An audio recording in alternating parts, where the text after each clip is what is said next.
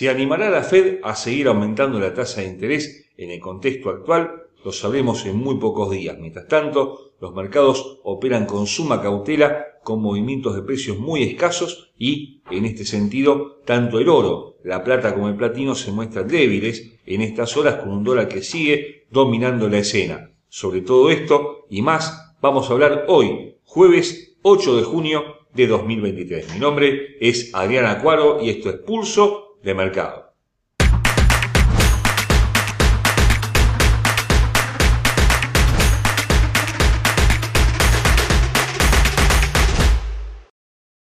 Antes de continuar con nuestro análisis, te recordamos como siempre que nuestros videos son de carácter meramente educativo y que ganancias pasadas no garantizan ganancias futuras. Los mercados financieros lucen expectantes en estas horas, se espera la decisión de política monetaria de la Fed para el próximo miércoles y son muchos los analistas que opinan que esta vez el Banco Central que lidera el señor Powell va a tener que tomarse una pausa en su política agresiva actual que consistió en elevar la tasa de interés más de 10 veces en forma consecutiva, dejando a la misma en un nivel que no estaba desde 2008. Pero también son muchos los que opinan que justamente esa política monetaria tan agresiva generó una crisis bancaria que hizo tambalear por momentos el sistema financiero y si sigue con este tipo de aumentos podría profundizarse dicha crisis. En esa dicotomía se mueven los mercados en estas horas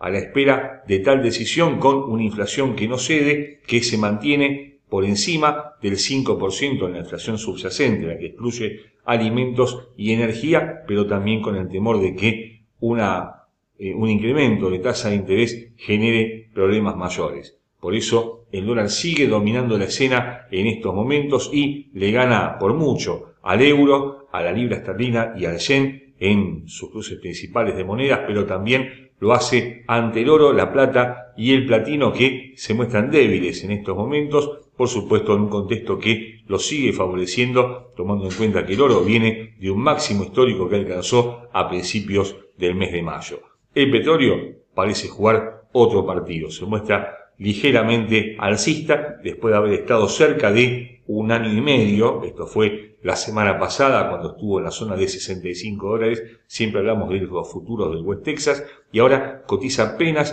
por encima de los 72 dólares. Siguen las advertencias de parte de algunas autoridades de la OPEP, puntualmente del gobierno de Arabia Saudita, anunciando que puede haber un recorte en la producción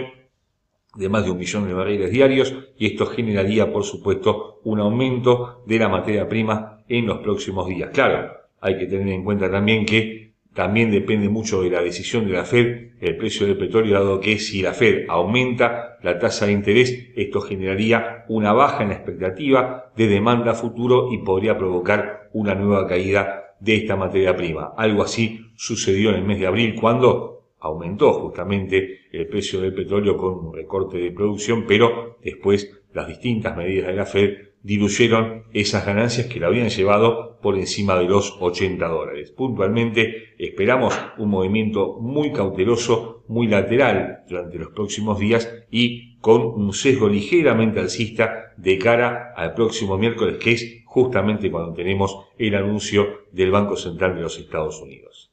Técnicamente, los futuros de West Texas, hablamos por supuesto de petróleo, cotizan a 73 dólares con 20 centavos, una tendencia que se mantiene lateral en el gráfico diario, pero con algunos signos de recuperación de la materia prima luego de llegar a 66 dólares, esto fue el día 31 de mayo, tras lo cual comenzó un movimiento alcista que parece sustentable, pero que lo será mucho más al quiebre de 74,45, los máximos tanto de la semana pasada como de esta semana, en cuyo caso 77,70 y 81,10 serán las zonas a tener en cuenta. Este 81,10 es el máximo del día 7 de marzo. A la baja, 70,15, 66,50 y los mínimos de un año y medio que tocó en eh, a inicios de mayo en 63,40 con indicadores que apuntan ligeramente al alza, con señales muy modestas por ahora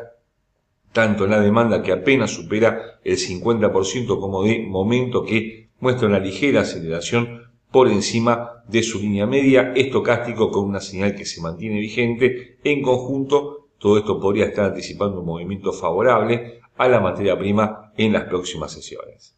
La onza de oro no logra estabilizarse por encima de los 2.000 dólares y ahora intenta no perder la zona de 1.950 dólares. De hecho, cotiza apenas por debajo de este nivel y esto tiene que ver justamente con los aumentos muy fuertes de los rendimientos de los bonos del tesoro. Los de dos años están por encima del 4.5% para dar una referencia a aquellos que se inician generalmente se mueven en torno al 1, 1,5% y este aumento tiene que ver por supuesto con la expectativa de que la Fed siga vendiendo bonos y esto por supuesto genera una caída de su precio pero también un aumento de los rendimientos y tanto el yen japonés como el oro, el yen entre las monedas, el oro entre las materias primas son activos considerados seguros que en momentos en que los inversores se vuelcan a estos bonos atraídos por su rendimiento generan una devaluación inmediata de la onza de oro. Por eso vemos como se ha alejado más de 140 dólares desde sus máximos históricos del día 4 de mayo pasado en 2081 dólares y bueno, el quiebre de 1932, que al cabo es el mínimo de estas últimas semanas, podría provocar una caída mucho más importante del metal precioso. Vamos a ver técnicamente que dejó un gap, un hueco de precios en la zona de 1870 dólares y es probable que vaya a cubrirlo si es que no logra recuperarse durante los próximos días. Al igual que el petróleo, esperamos un movimiento medido, moderado de la onza en estas eh, próximas sesiones hasta el momento en que la Fed se expida y, por supuesto, si deja sin cambios la tasa de interés, podremos tener al metal precioso por encima de los 2.000 dólares. De lo contrario, la zona de 1930 aparecerá como un soporte, digamos, intermedio para buscar nuevamente la zona de 1.900 dólares en el corto plazo. Desde un costado técnico, la onza de oro cotiza 1.946 dólares con 40 centavos. Se ha movido poco el metal precioso en las últimas sesiones, pero el sesgo que más tiene es bajista en estas últimas horas, con un primer soporte en la zona de 1930 dólares, que son los mínimos del mes de mayo, que alcanzó el día 30 del mes pasado. Más abajo aparece en 1900 y un gap que quedó en marzo de este año en la zona de 1870 dólares. En dirección alcista, la zona de 1980-82, 2005 y 2035 con una serie de indicadores que apuntan en direcciones mixtas. ¿eh? Tanto la demanda aparece ahora en un 40%, 41%, un estocástico que también ofrece una señal bajista. Hay que destacar que RSI se mantiene muy por debajo de ese 50%, pero momento brinda una ligera divergencia entre, entre su línea y la curva de precios, lo cual podría anticipar de alguna manera un movimiento favorable a la onza si es que logra superar esta línea de tendencia que se ha formado uniendo los últimos máximos descendentes. El origen de esta línea, cabe acotar, es el máximo histórico de la onza que alcanzó el día 4 del mes pasado y el quiebre que hoy jueves opera en 1955, pero que irá bajando conforme pasan los días, podría cambiar este sesgo actual del metal precioso de cara a la próxima semana.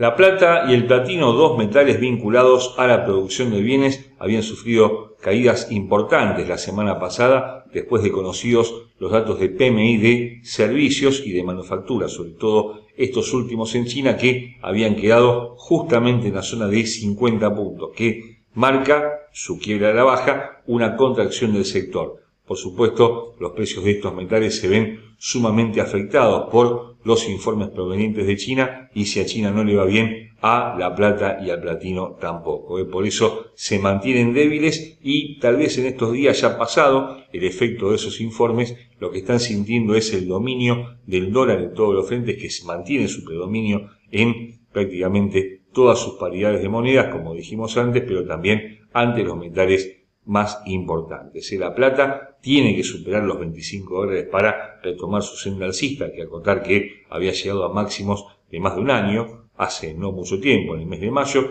y el platino que tiene que superar los 1.100 dólares, pero aparece lejos, y en su caso con una tendencia mucho más marcada a la baja que la de la plata, que parece tener un sustento algo más importante, como lo veremos luego técnicamente.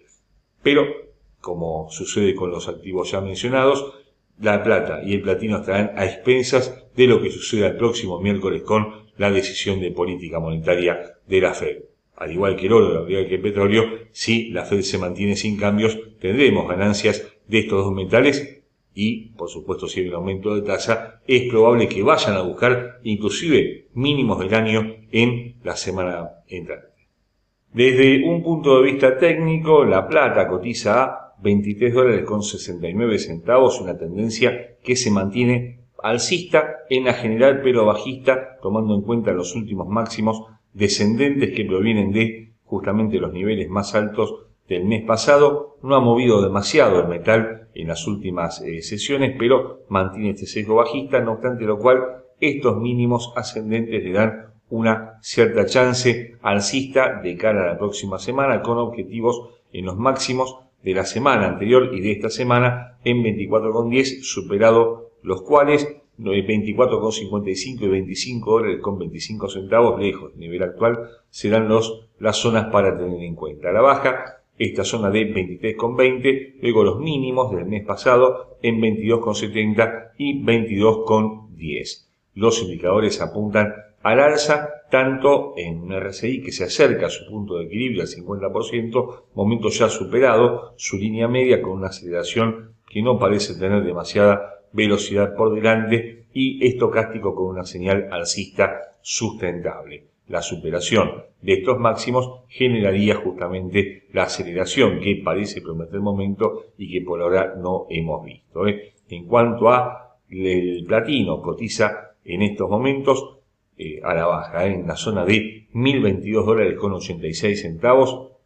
y una tendencia bajista de gráfico diario con estos máximos descendentes que forman esta dinámica en esa dirección con soportes en las zonas de 995 dólares, luego 975 y 955 dólares, siempre hablamos por supuesto de zonas de precios al alza, las zonas de 1035 1060 y 1075 dólares. Justamente en el segundo de estos niveles, en 1045 y en 1077, aparecen el 38 y el 61.8% de la baja 1135, 995, que al cabo son los mínimos del mes pasado, y los indicadores apuntan a la baja, tanto en una demanda que decrece ahora al 45%, 44%, momento que es está limitado por debajo de su línea media y estocástico a la baja, todo en conjunto parece anticipar una nueva baja del metal durante las próximas sesiones. El gas natural está saliendo de esa suerte de lateralización en que había ingresado en las últimas semanas e intenta dar un vuelco a su caída tan importante que mantuvo desde mediados de 2022 a la fecha, pero de todas maneras su recuperación no parece del todo sustentable. Ya prácticamente con una demanda menor en un 20% proveniente de Europa con el conflicto en Europa del Este que se mantiene y que se va agravando por momentos, el gas no encuentra la forma de superar los 2,60, 2,70 que tiene que quebrar para comenzar a buscar los 3 dólares, pero no hay fundamentos que justifiquen este movimiento. Por supuesto, esta caída y esta estabilidad de la materia prima es un, alivio para los bancos centrales que luchan contra la inflación mes por mes, aumentando la tasa de interés, como lo hemos visto en los últimos eh, meses, más allá de los meses, ¿eh? más de un año que mantienen esta política agresiva y el hecho de que el gas se mantenga por debajo de los 3 dólares es, por suerte o por supuesto, una señal de alivio. De todas maneras, no parece tener incentivo para quebrar, como decíamos antes, la zona de 2,70 y sí para comenzar a buscar la zona de 2 dólares que parece quedarle más cómodo el gas. ¿eh? Si uno mira los últimos años, su comportamiento ha estado por, debajo de los 2 dólares y solamente con el inicio de la guerra en Ucrania y más allá, eh, por el mes de junio, julio de 2022, mantuvo esos máximos de más de 15 años, pero en estas últimas semanas se mantiene muy muy débil y sin demasiado apoyo para cambiar este sesgo. Técnicamente, el gas natural cotiza 2 dólares con 27 centavos con una ligera recuperación del precio en las últimas sesiones, puntualmente de 2,02 que alcanzó en el mínimo de la semana anterior y tiene un ligero sesgo alcista de cara a los próximos días, con objetivos en las zonas de 2,45, 2,70 y 2,95 que son los máximos que alcanzó el día 3 de marzo, a partir de lo cual comenzó una fuerte baja que lo llevó a los niveles actuales y los soportes que aparecen en esta suerte de zona poco eh, vulnerable en 1,90 más abajo 1,70 y mucho más abajo en 1,45, pero los indicadores ofrecen señales ligeramente alcistas, ¿eh? con una demanda que ahora supera apenas el 50%, pero que viene de abajo, ¿eh? de la zona del 36%, momento que también brinda una señal alcista muy moderada, al igual que los oscilador estocástico que aparece con una señal totalmente confirmada, un Golden Cross, ¿eh? donde se cruzan ambos porcentajes por debajo del 20% y apuntan alto, lo cual parece anticipar un movimiento moderadamente alcista para el metal en los próximos días. Y esto es todo por el momento. Los esperamos durante toda la próxima semana con nuestros compañeros de equipo hablando de divisas, índices bursátiles y acciones y, por nuestra parte, volvemos con más materias primas el próximo jueves. No olvide suscribirse a nuestro canal. Muchas gracias por ver Pulso de Mercado.